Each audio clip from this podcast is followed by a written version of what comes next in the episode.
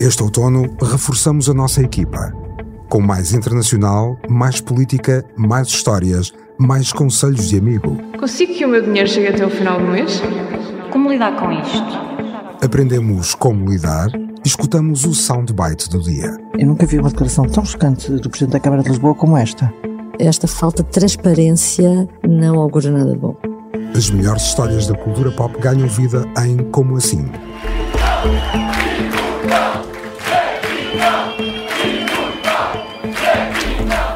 Regressamos a uma era de fogo e fúria e onde os diplomatas ganham nova importância. Seja na Terra dos Cacos ou em qualquer outro lugar do nosso planeta, os podcasts do público ficam sempre no ouvido. Conheça os novos programas em público.pt/podcasts e na sua app preferida.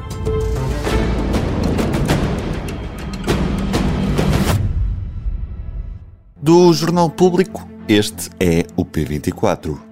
Hoje, a caça aos falsos recibos verdes avança com recurso à inteligência artificial. Viva!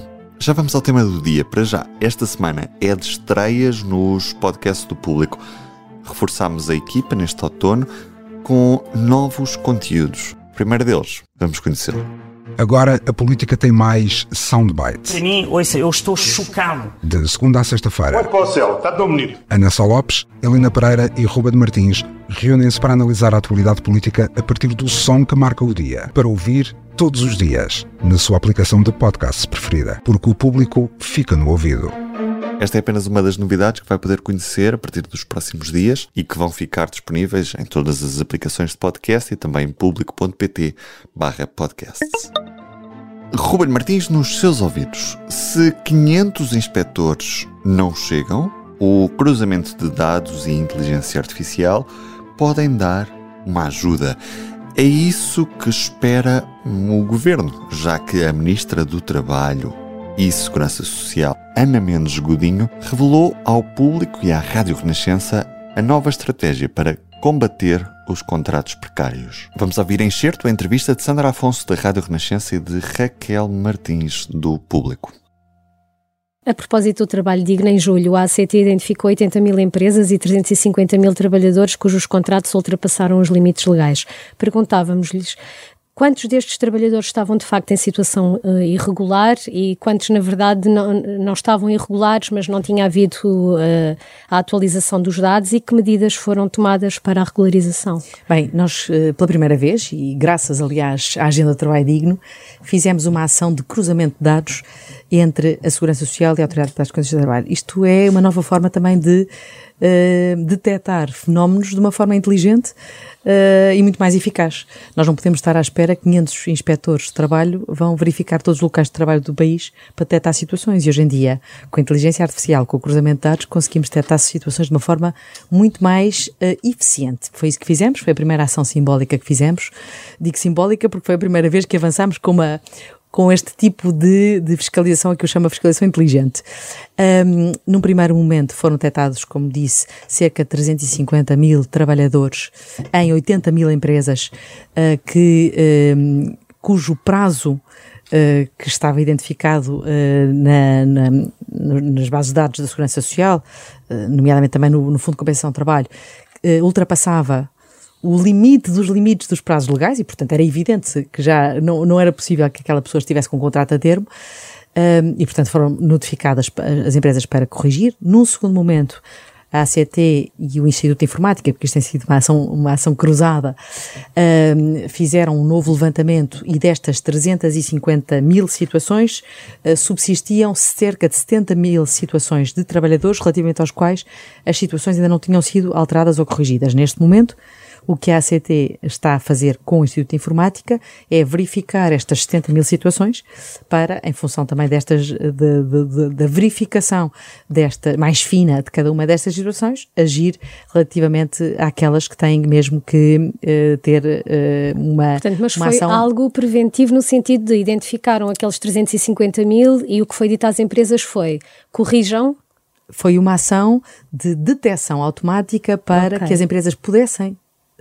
tivessem a oportunidade de corrigir a situação e converter as, os contratos em contratos permanentes, porque já estavam ultrapassados Mas todos pode os prazos acontecer legais. que algumas dessas pessoas já não estavam sequer na empresa. Bem, à partida, aquilo que a, aquilo que a ACT e o Instituto de Informática têm feito é procuram aqui balizar as pessoas que ainda mantêm O vínculo. eh, o vínculo Ok. e que têm e que têm situações e que têm descontos ativos eh, à segurança social.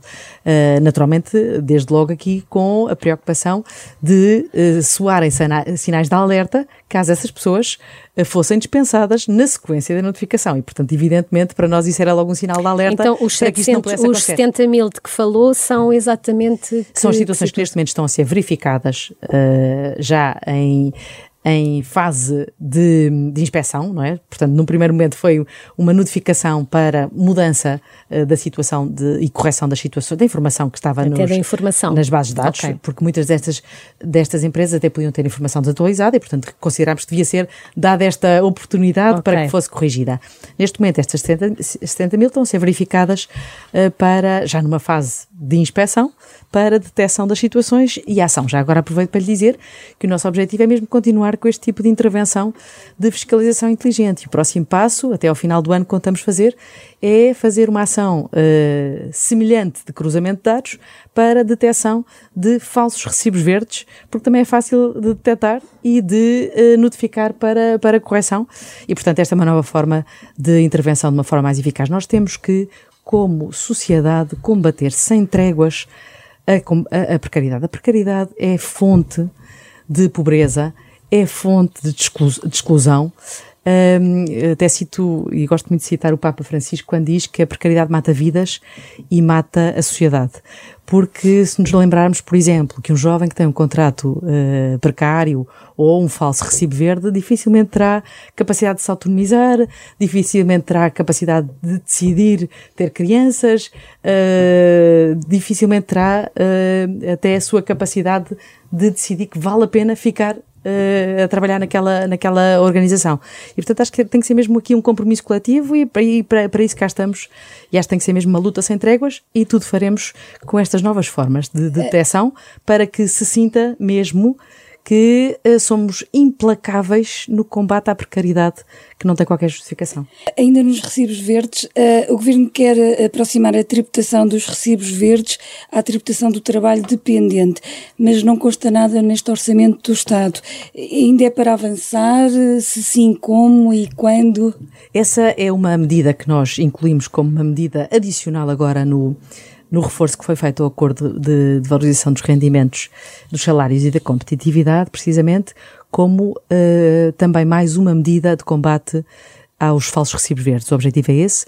Como sabem, eh, no caso da Segurança Social até já existe um mecanismo de correção, no fundo, das, das contribuições das empresas quando é detectado que que um trabalhador É é, dependente. economicamente dependente de uma, de, uma, de uma empresa e o objetivo aqui é também eh, criar mecanismos para que as opções fiscais não determinem eh, a perversão do sistema eh, ou a opção por falsos recibos verdes apenas porque do ponto de vista fiscal pode ser eh, pode ter algum tratamento diferente. Portanto, é uma medida para regulamentar, naturalmente, depois em sede, em- em- sede de concertação social com os parceiros, é uma, uma medida para trabalhar, mas sempre com este objetivo, combate aos falsos recibos Mas verdes. é dirigida às empresas, não é o trabalhador que será... Naturalmente é uma, é uma, é uma medida que vai, será regulamentada da forma como depois será operacionalizada. No caso da Segurança Social, exatamente é isso que acontece. O que acontece é que há um apuramento adicional eh, no final do ano, quando se detecta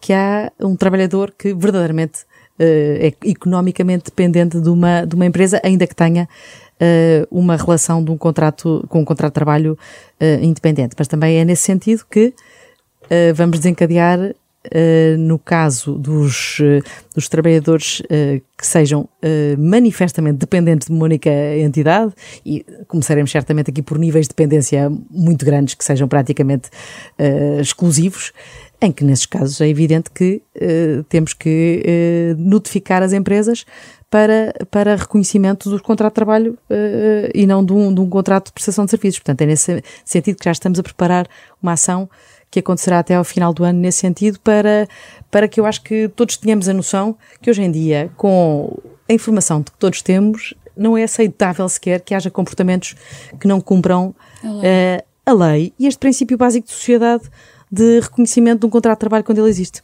A entrevista completa está disponível no site do Público, na edição impressa e passa também na edição da noite da Rádio Renascença. Minuto pela Educação. Minuto pela Educação é uma rubrica semanal sobre bolsas e formação com apoio da Fundação La Caixa e do BPI. Hoje, é possível trabalhar e ter uma bolsa de investigação? Muitos estudantes e investigadores ponderam arranjar um emprego para receber um rendimento extra enquanto realizam o projeto de investigação, mas antes é preciso verificar se há ou não conflito de interesses. Algumas bolsas de investigação em Portugal permitem ter uma segunda atividade remunerada, desde que não afete o plano de trabalhos. Outras exigem dedicação exclusiva e há contratos que estipulam que o bolseiro não pode exercer outra função. Existem exceções, como dar consultorias ou aulas, desde que seja na instituição de ensino e não implique estar responsável por um curso ou unidade curricular.